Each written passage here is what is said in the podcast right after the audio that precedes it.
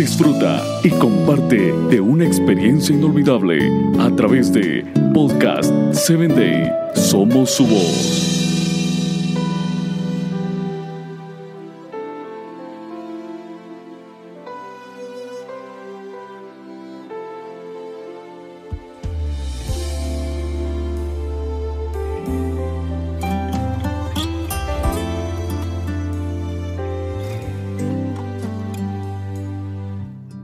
Bienvenido a la palabra que restaura, un espacio creado para ti, para que a través de los relatos bíblicos puedas conocer a Dios y Él obre la restauración que tu vida necesita.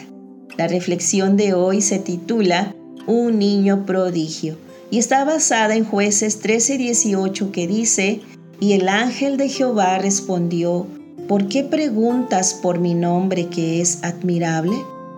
Por segunda ocasión, el mensajero celestial se presentó ante la mujer de Manoa, después de haber orado, para aclarar sus inquietudes, pero sobre todo porque Manoa necesitaba presenciar lo que la esposa le había contado.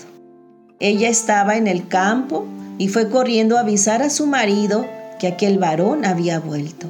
Manoa corrió lo más rápido que pudo y casi sin aliento llegó a donde aguardaba el ángel. Ahí Manoa le hizo algunas preguntas. ¿Eres tú el varón que habló a la mujer?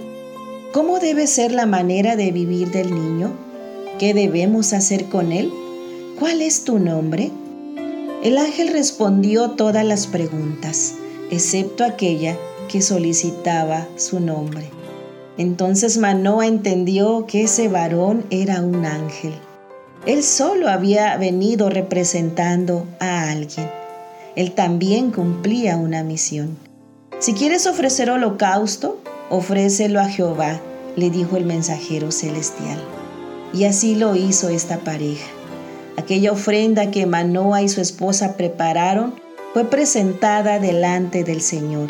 Y mientras el fuego la consumía, el ángel se colocó entre las llamas y desapareció. Su misión había sido cumplida. Nunca más volvió a visitarlos. Pero aquel suceso jamás fue olvidado por esta pareja. Todo lo contrario. Cuando se cumplió la palabra del ángel, aquel compromiso que habían adquirido se consolidó más y los años de su vejez fueron dedicados a educar al niño sobre quien recaía el destino de su pueblo. Desde pequeño Sansón conoció la historia de su nacimiento. Fue educado bajo los principios y normas que Dios había establecido, incluyendo aquellas que el ángel había indicado. Jamás bebió vino y su larga cabellera nunca había sido cortada.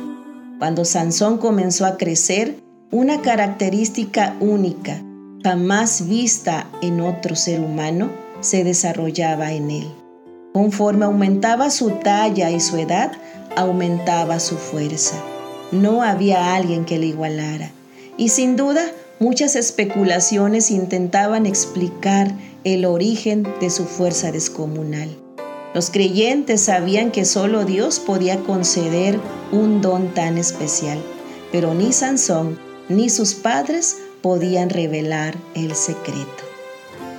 Querido amigo que me escuchas, Manoa y su esposa no dejaron de lado ninguna de las indicaciones recibidas de parte de Dios. Así debería ser la actitud de cada padre con respecto a la crianza de sus hijos, de cada esposo o esposa en la dirección y cuidado del hogar, de cada hijo e hija. Si cada uno se presentara en oración delante de Dios preguntando qué hacer o cómo debe ser nuestra vida, esta sin duda jamás perdería el rumbo.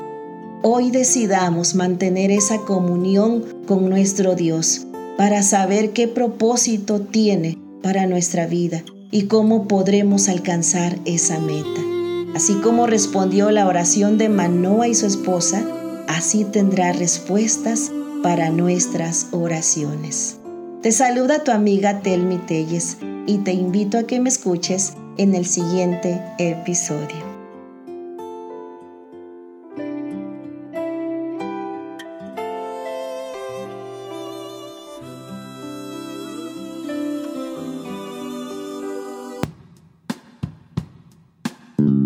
Síguenos en www.podcast7day.com. Hasta el próximo episodio.